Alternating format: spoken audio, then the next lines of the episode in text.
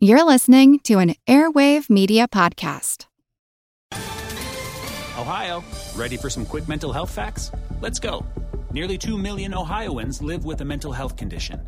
In the U.S., more than 50% of people will be diagnosed with a mental illness in their lifetime. Depression is a leading cause of disability worldwide. So, why are some of us still stigmatizing people living with a mental health condition when we know all of this? Let's listen to the facts and beat the stigma. Ohio, challenge what you know about mental health at beatthestigma.org. Want to learn how you can make smarter decisions with your money? Well, I've got the podcast for you. I'm Sean Pyles, and I host NerdWallet's Smart Money Podcast. Our show features our team of nerds, personal finance experts in credit cards, banking, investing, and more. And they'll help you make the most of your money while cutting through the clutter and misinformation in today's world of personal finance. You'll get clarity on strategies to help you build your wealth, invest wisely, shop for financial products, and plan for major life events. Listen to NerdWallet's Smart Money Podcast wherever you get your podcasts.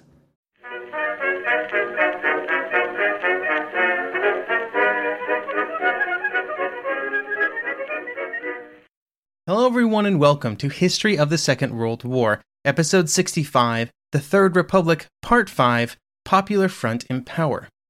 This week, a big thank you goes out to Matthew for the donation and to Daniel for choosing to support this podcast on Patreon, where they now get access to ad free versions of all of the podcast episodes, plus special patron only episodes released roughly every month.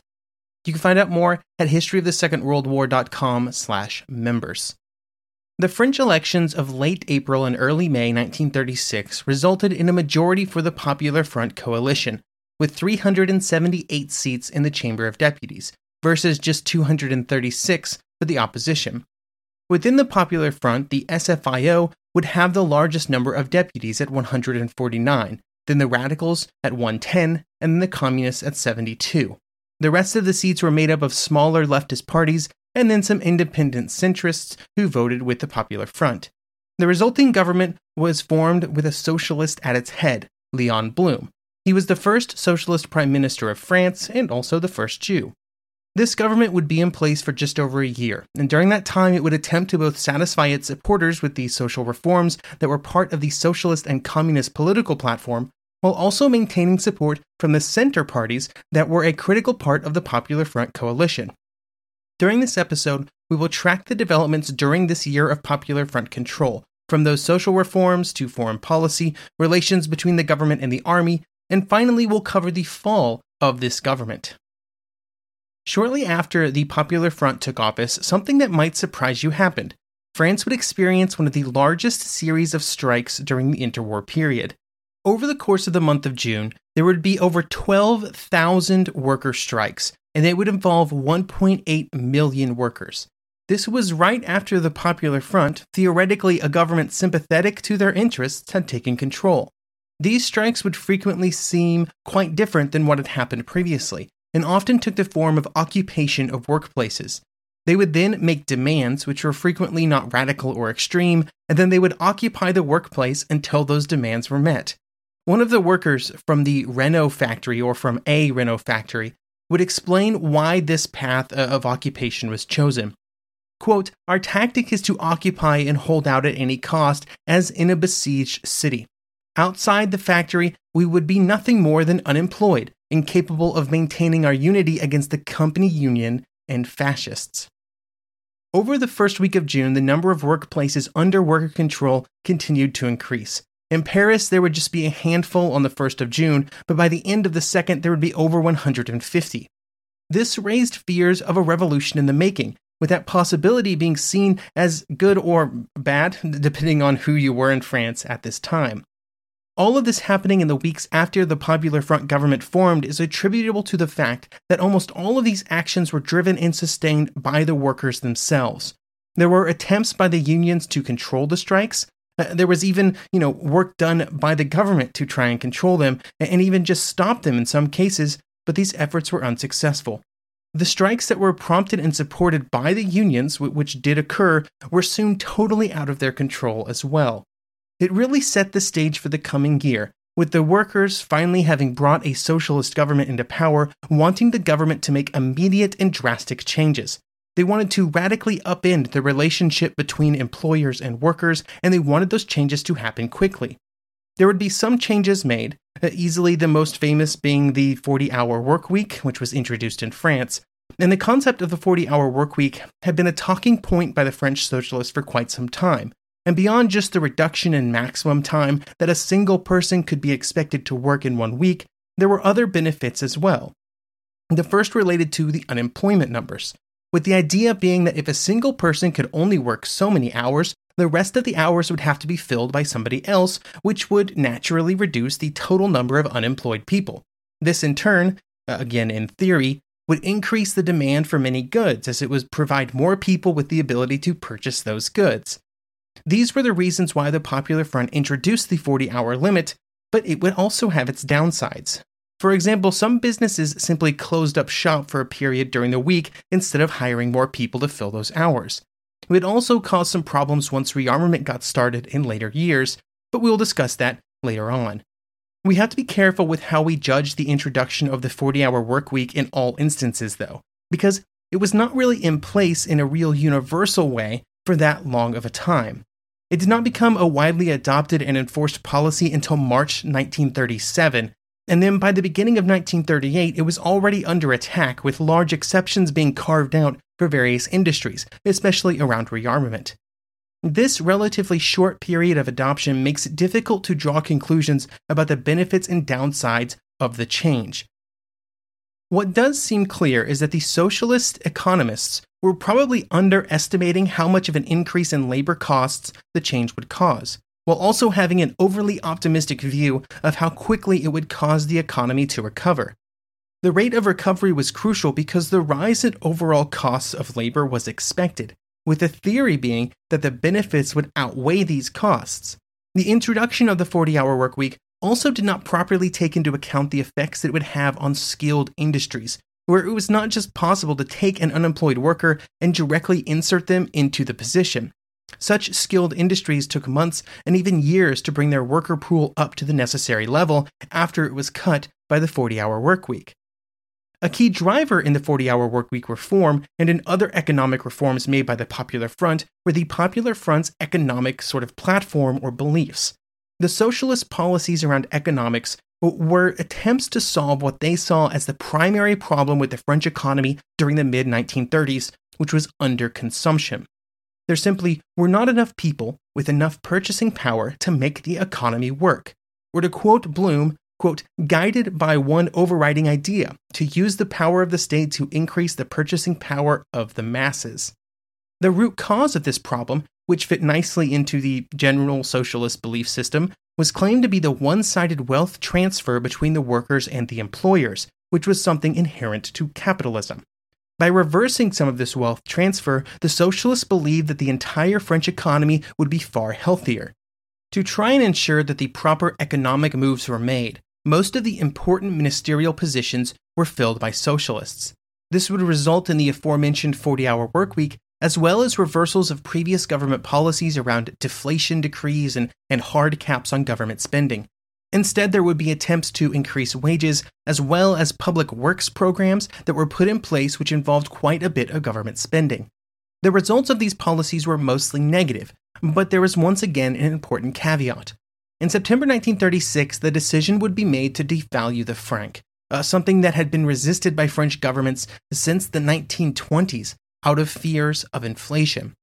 The decision to devalue meant that it is challenging to look at the effects of the Popular Front policies during the period before September 1936, because they only had a limited window of being in effect before the franc was devalued, at which point there are so many other economic factors to consider.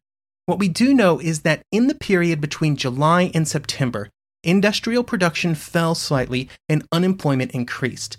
But again, it's hard to draw conclusions here because it's very possible that no economic changes could outweigh the problems caused by the continued resistance to devaluation. So we should probably just talk about how that devaluation ended up happening. Devaluation had been a hot button topic in French politics for all of the years after other nations started to devalue in 1931. Refusing to devalue had been a pivotal part of French economic policy, and for many years it was political suicide to even suggest it. This did begin to change after 1933 and 1934, and in fact, Blum would himself say that maybe, possibly, devaluation was desirable as early as April 1934. By the time that the Popular Front came into power, resistance to the very idea of devaluation had greatly weakened, and during the summer of 1936, it began to be discussed as an inevitability. Focus shifted not to whether or not it should be done, but how it should be accomplished. The largest concern was that if the French just announced that they were devaluing their currency, there would be a reaction from the United States and Britain. With how large their economies were and how important they were to the French economy, these countermeasures needed to be avoided.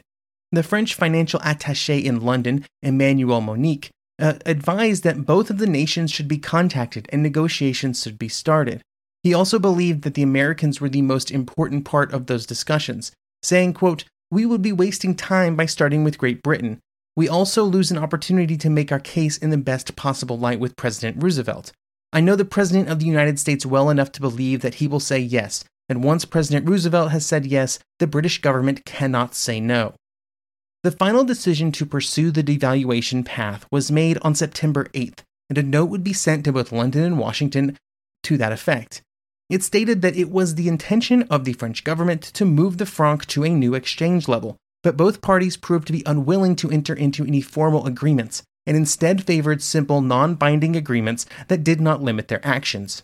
Even these simple agreements were enough, though, and on October 1st, the franc would be officially devalued. It would still not be a floating currency uh, that would come later, but instead simply reduce the value of the franc from its previous 65.6 milligrams of gold to 43 and 49 milligrams. The changes this brought about were almost instant, and by the end of the year, industrial production figures had increased and unemployment had dropped to 1934 levels. French prices were also coming into line with British prices for new goods, which freed up the French economy. Or, as one French economic historian would say, some excellent prospects were opening up for the French economy now that it had jumped over the gold fence holding it down. While the initial results of devaluation were good, shortly thereafter, the great enemy that had been the reason for so much resistance to devaluation began to rear its head inflation.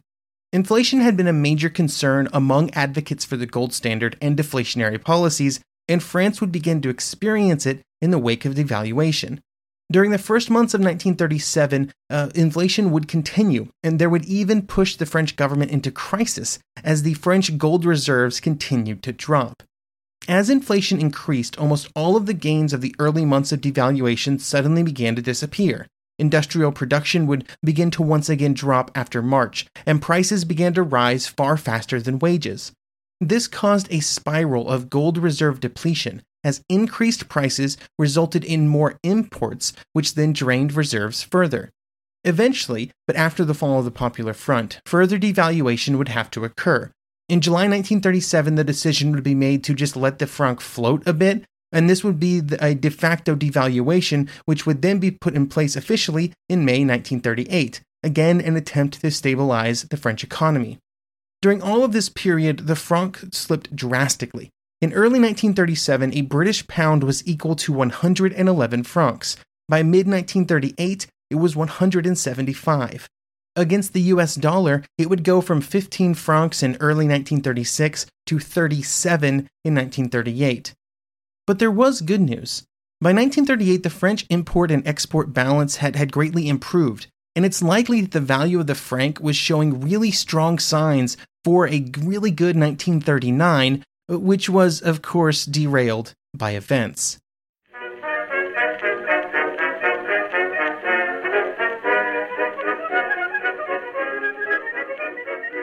eBay Motors is here for the ride. Remember when you first saw the potential? And then through some elbow grease, fresh installs, and a whole lot of love, you transformed 100,000 miles and a body full of rust into a drive that's all your own? With over 122 million parts for your number one ride or die, you can make sure your ride stays running smoothly. Brake kits, LED headlights, exhaust kits, turbochargers, bumpers, whatever your baby needs, eBay Motors has it. And with eBay Guaranteed Fit, it's guaranteed to fit your ride the first time, every time, or your money back. Plus, at these prices, you're burning rubber, not cash. Keep your ride or die alive at ebaymotors.com. Eligible items only, exclusions apply. Hey there, I'm Dylan Lewis, one of the hosts of Motley Fool Money. Each weekday on Motley Fool Money, we talk through the business news you need to know and the stories moving stocks on Wall Street. On weekends, we dive into the industries shaping tomorrow and host the experts, authors, and executives that understand them. Tune in for insights, a long term perspective on investing, and of course, stock ideas. Plenty of them. To quote a listener, it pays to listen. Check us out and subscribe wherever you listen to podcasts.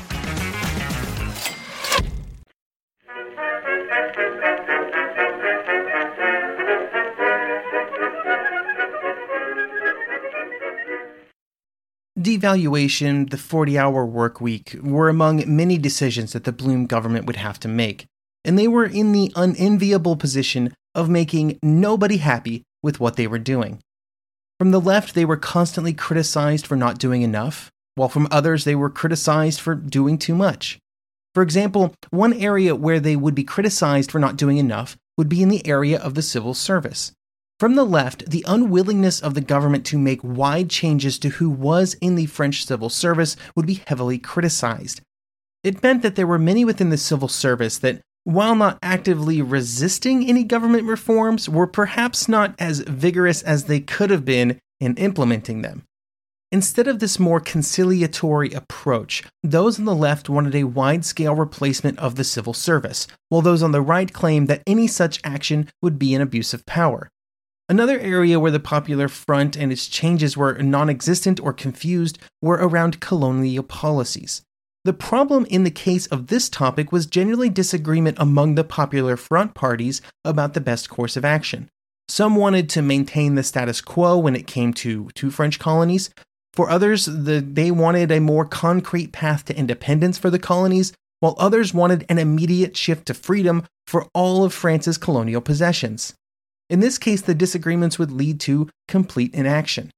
Colonial policy would not be the only item on which the constituent parts of the Popular Front found themselves in disagreement.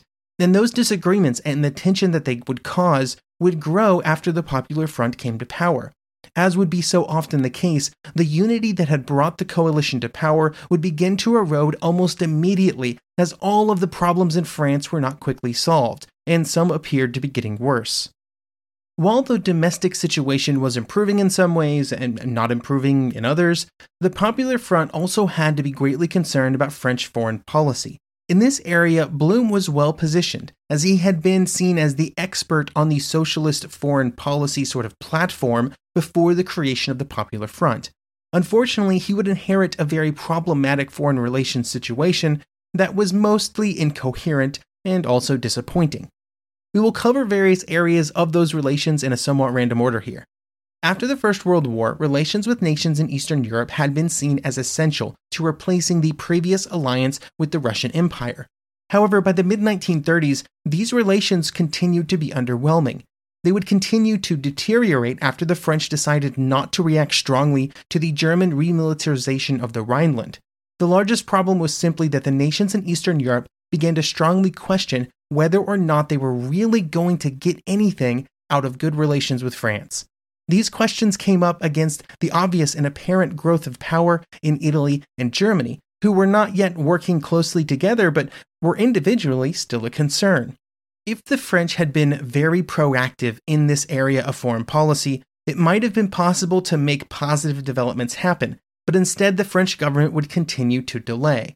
This meant that when nations like Romania wanted to sign a mutual assistance pact with France and other nations, backing would not be provided by Paris. This would set up many of the nations in Eastern Europe to move into German or Italian relationships, with nations signing non aggression or, or, trade agreements with Germany and Italy in the last years before the war. Speaking of Italy, as we discussed before, relations with Italy were not good in the mid 1930s. The events that began to happen in Spain did nothing to help these relations. With the Spanish Civil War beginning and heavy Italian involvement being a well known part of that conflict, France was kind of stuck in a bad place. Also, in comparison to earlier French governments, there was less emphasis on Italian relations by the Popular Front leaders, who believed that while the relations with Italy were certainly important, they were not as critical for French security. This was combined with the situation in Spain to, to cause problems. The Popular Front was a socialist, a leftist government, and so was the Republic in Spain. And here was Italy supporting Franco and the nationalists. It just didn't look good, it didn't work well, and it really hurt their relations. This could have been counteracted by good relations with other nations, and especially with the Soviet Union. But relations with the Soviets would also be disappointing. The Soviet leaders were quite keen to establish more concrete relations with France, but there was always some hesitancy in Paris. The primary concerns were that the Soviets actually wanted a war to happen in Western Europe to weaken the Western European powers. Another concern was that the Soviet Red Army was not actually worth very much when it came to a military alliance. Many of these concerns were amplified and confirmed by a report published in October 1936, which concerned some Soviet military maneuvers that had been overseen by French observers. The report would say, quote, not only would a war between France and Germany have the advantage of leaving almost all of the Soviet forces outside the conflict, owing to the absence of a Russo German border, uh, it would leave the USSR the arbiter of a drained and exhausted Europe. On these issues, there was once again strong disagreements among the Popular Front parties, with the communists and many socialists believing that relations with Russia were essential, while those closer to the center pushed back strongly against any changes.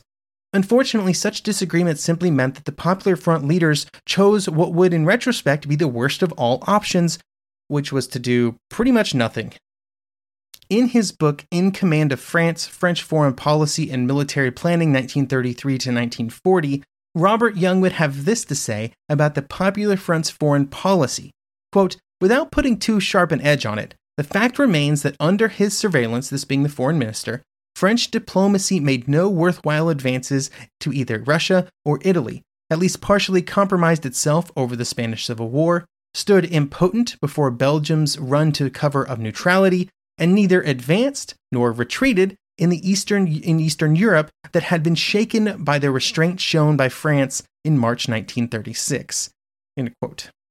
When it came to relations with the French military, in general things could be classified as reasonable.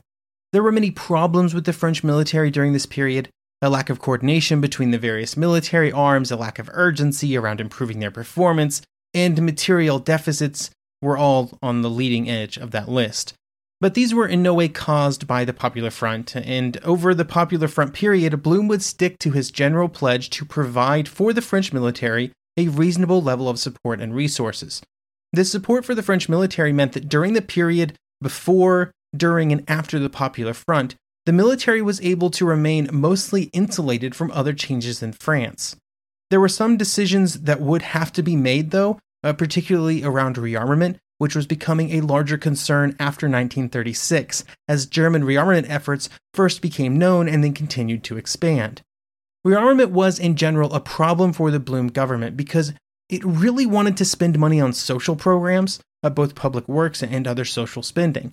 However, the demands of rearmament would be forced to take priority. In 1936, the first real rearmament plan for the French military would be put in place, with the French army given 14 billion francs for those efforts. However, they were forced into a position of having to upgrade many industries, especially those that had become technologically backwards in France, like the aviation industry. Over the course of the next four years, most of the money would be given to infantry and artillery rearmament, reinforcing the defensive nature of the army. It was also a little easier from a raw materials perspective, with the French having to import many of the key raw materials needed for a modern mechanized army. Shortly after the end of the Blum government, there would also be problems with finding enough people to work in the armament industries, with French unemployment reaching new lows. The support for rearmament went beyond just direct defense requirements as well, and also was part of the Popular Front's effort to make France a more attractive ally. The stronger the French military was, the better it would be at supporting others, and the less support it would need from those other nations. Rearmament is a story that is just really getting started during the Popular Front government, and we'll discuss it in more detail in later episodes. The end of the first Popular Front government would be related to rearmament, but not caused by it. In June 1937, with the financial crisis continuing to deepen due to the continued import and export imbalance, the government requested decree powers to make economic changes, a power that had been granted to previous governments in similar situation. In this case, the Senate rejected it. When this happened, there were many options available to Blum and the government. For example, they could have dissolved the government, they could have resigned and sought a new election to force the Senate to change its position. However, support from the left had been continually strained by the policies of the government, as we've mentioned during this episode. Because of this, in the end, Blum would simply resign and the government would be replaced. Blum would claim that he felt that this was the only way to avoid a possible constitutional crisis and a continual strain between the Senate and the government. He was unwilling to push into that kind of action, even if he was assured of support from those on the left, which was questionable after the previous year in power. And so the Popular Front government, or the first Popular Front government, came to an end with something of a whimper. Later in the year, the destruction of unity on the left was very apparent at the Socialist Party meeting in Marseille. This resulted in physical altercations during debates. That's how heated things were. It was a disappointing end to a period of great unity. And while the socialists would be involved in later governments, they would even lead the next one and then have minor roles in those that followed. This first uh, Popular Front government was probably the one where they had a chance to make real changes, the real changes that they, they said that they wanted before they came to power.